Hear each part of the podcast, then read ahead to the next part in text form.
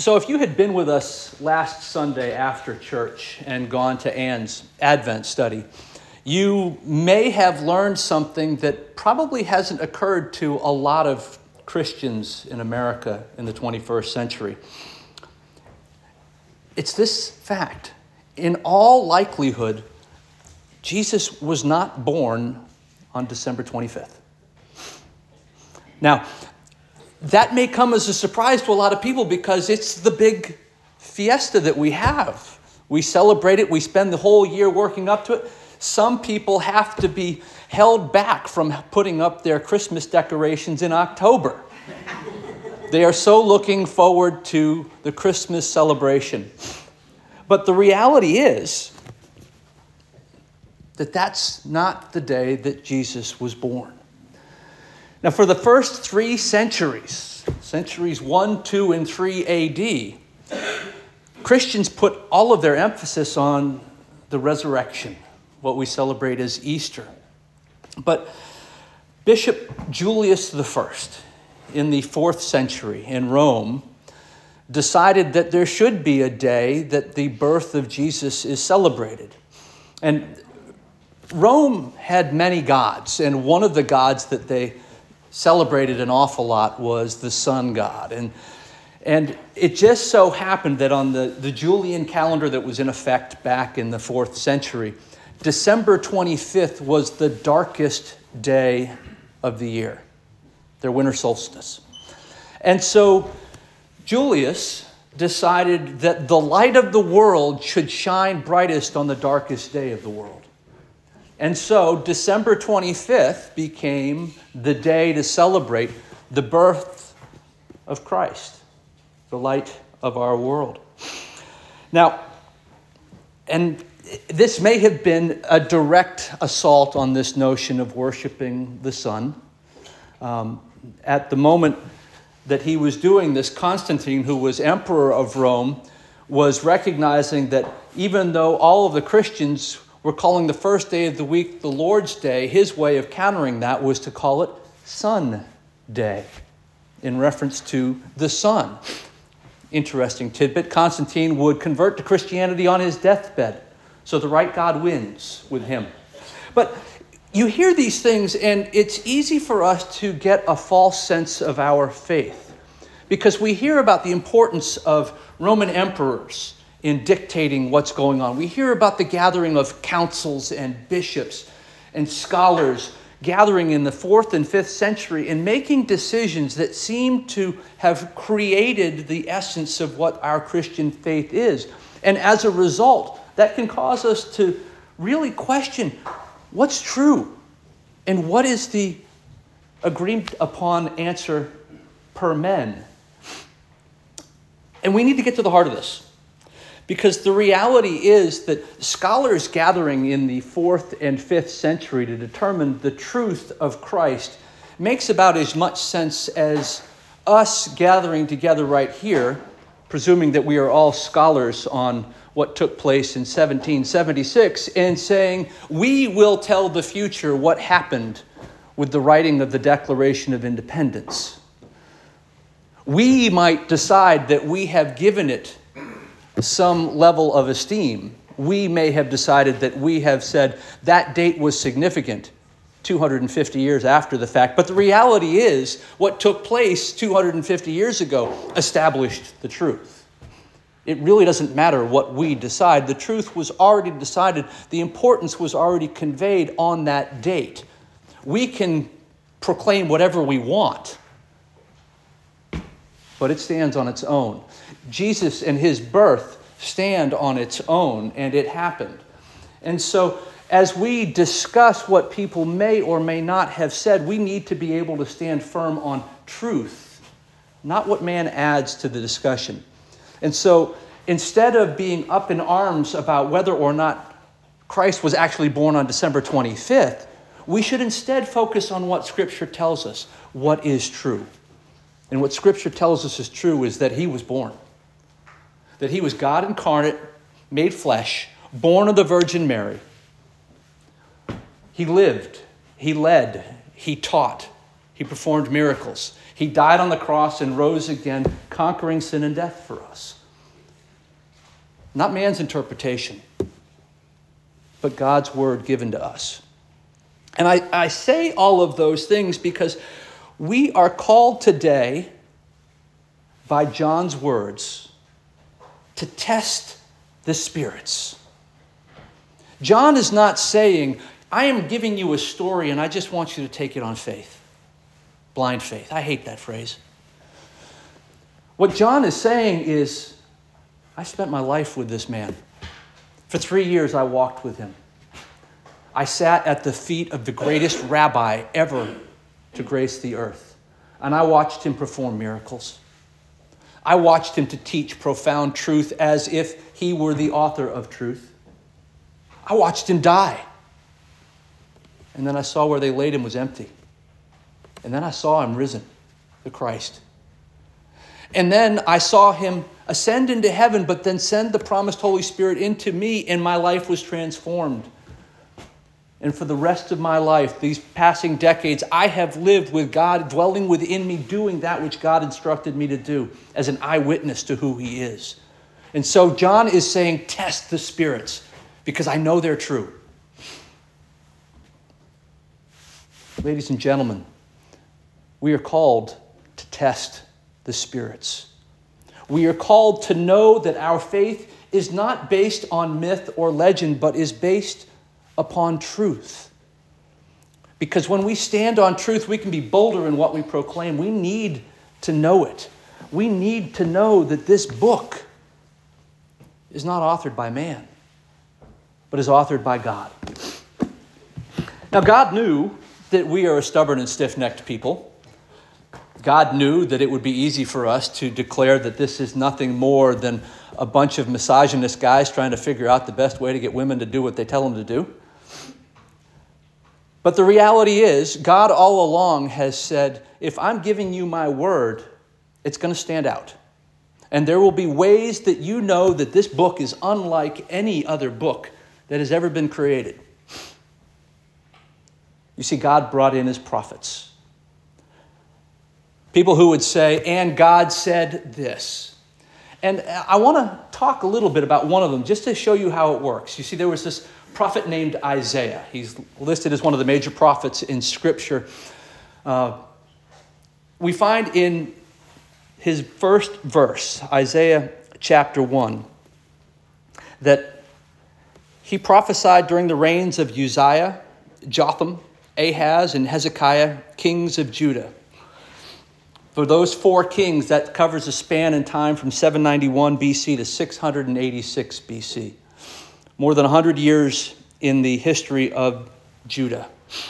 Uzziah reigned for about fifty years of that time, the first of the kings, from seven ninety-one to seven thirty-nine. So we're not saying that Isaiah began his time as a prophet at the beginning of Uzziah's reign, just sometime during that fifty-year span, ending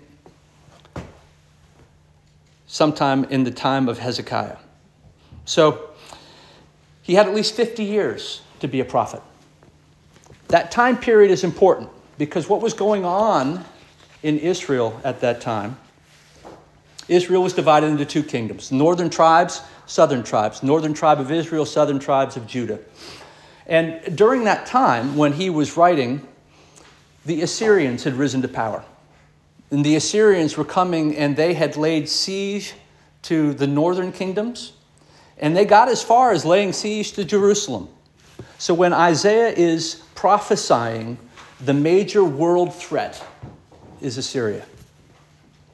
And yet, during this writing, which by the way is about eighty years before the southern kingdom, Judah and Jerusalem, becomes a vassal state of the Babylonians, who have yet to rise to prominence, ninety years before Jerusalem is conquered and the southerners are sent into exile, he's writing all these things. But he writes beyond just what happens with the Babylonians, who haven't yet come to be. He writes of a king who is to come, One who, in the aftermath of Jerusalem being conquered, the temple being destroyed, the city and neighboring towns lying in ruin, he writes of a king who will order the reconstruction of Jerusalem one hundred fifty years before it happens. Isaiah writes this, chapter forty-four, verse twenty-eight, who says of Cyrus, he is my shepherd and will accomplish all that I please. He will say of Jerusalem, let it be rebuilt, and of the temple, let the foundations be laid. Chapter forty-five, verse one, this is what the Lord says to his anointed, to Cyrus, whose right hand I take hold of to subdue the nations before him and strip kings of their armor. I gave you that range when Isaiah was prophesying sometime between seven ninety-one and six eighty-six B C. King Cyrus in five thirty-nine B C, with the Medo-Persian Empire, conquers Babylon. And in conquering Babylon, he then is told of this prophecy made by Isaiah, and he is so compelled by it that he says, that's me. I want to honor the guy that said I was going to rise to power and do all of this. And so, Israelites, go back. Go to Jerusalem. Rebuild the city. Rebuild the temple. God using a prophet to speak one hundred fifty years into the future about a king who hadn't been born yet alone named, who would fulfill his prophecy exactly. God saying, I'm going to foretell, and then I'm going to show.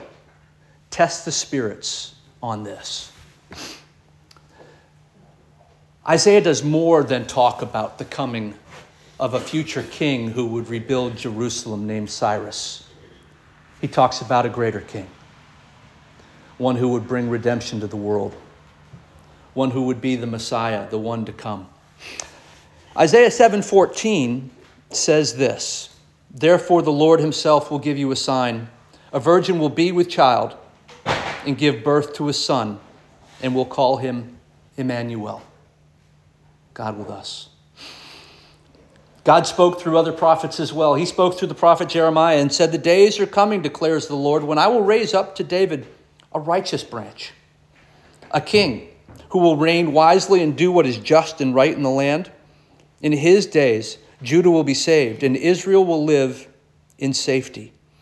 This is the name by which he will be called, the Lord, our righteousness. He would speak through Micah. He would declare, but you, Bethlehem Ephrathah, though you are small among the clans of Judah, out of you will come from me one who will be ruler over Israel, whose origins are from of old, from ancient times. Therefore Israel will be abandoned until the time when she who is in labor gives birth, and the rest of his brothers return to join the Israelites. He will stand and shepherd his flock in the strength of the Lord, in the majesty of the name of the Lord his God, and they will live securely, for then his greatness will reach the ends of the earth. God speaking through Isaiah, through Jeremiah, through Micah, always saying, test the spirits on this. I'm going to tell you what's to come. Will you have the patience to wait and see if it's fulfilled? And yet, centuries after these statements are proclaimed, seven hundred to four hundred years after these prophets have spoken, we see one born of a virgin in the town of Bethlehem, one who is God with us. Those of you that know me well know that I have a passion for apologetics, for being able to explain my faith. First Peter three fifteen tells us that we should always be prepared to give the reason for the hope that we have. We are called to worship God with all of our heart, all of our soul, and all of our minds, which means, dare I say, we should use reason to explain our faith. We should know what we stand upon. And we should know that God, again and again and again, declares factual bits about the life of the one who is to come. And he does that so that when this child is born in Bethlehem, there can be no doubt, no mistake that he is the promised Messiah, the one that God sent to redeem the world. John tells us, test the spirits if you want to know the truth of God. If you want to know that you have every right to worship the God in spirit and in truth, test him. See what he has declared and then see how he has fulfilled his promises. John knew all of this because he lived it. He knew the truth of who Jesus was just as strongly as you will be able to say in truth, you were worshiping in church this morning, because it was personal for him. There was no question about it. And so he could easily say, anyone who says that Jesus wasn't God in flesh is the Antichrist. They tell lies. They speak of what they know not, and they lead you astray. John invites us to have a relationship, yes, based on faith, but also based on truth. And the truth is, December twenty-fifth, we celebrate the day. It may have been some other day, but we celebrate on the December twenty-fifth that Christ was born, born of a virgin, born to live a sinless life so that he could die a death that only he could die.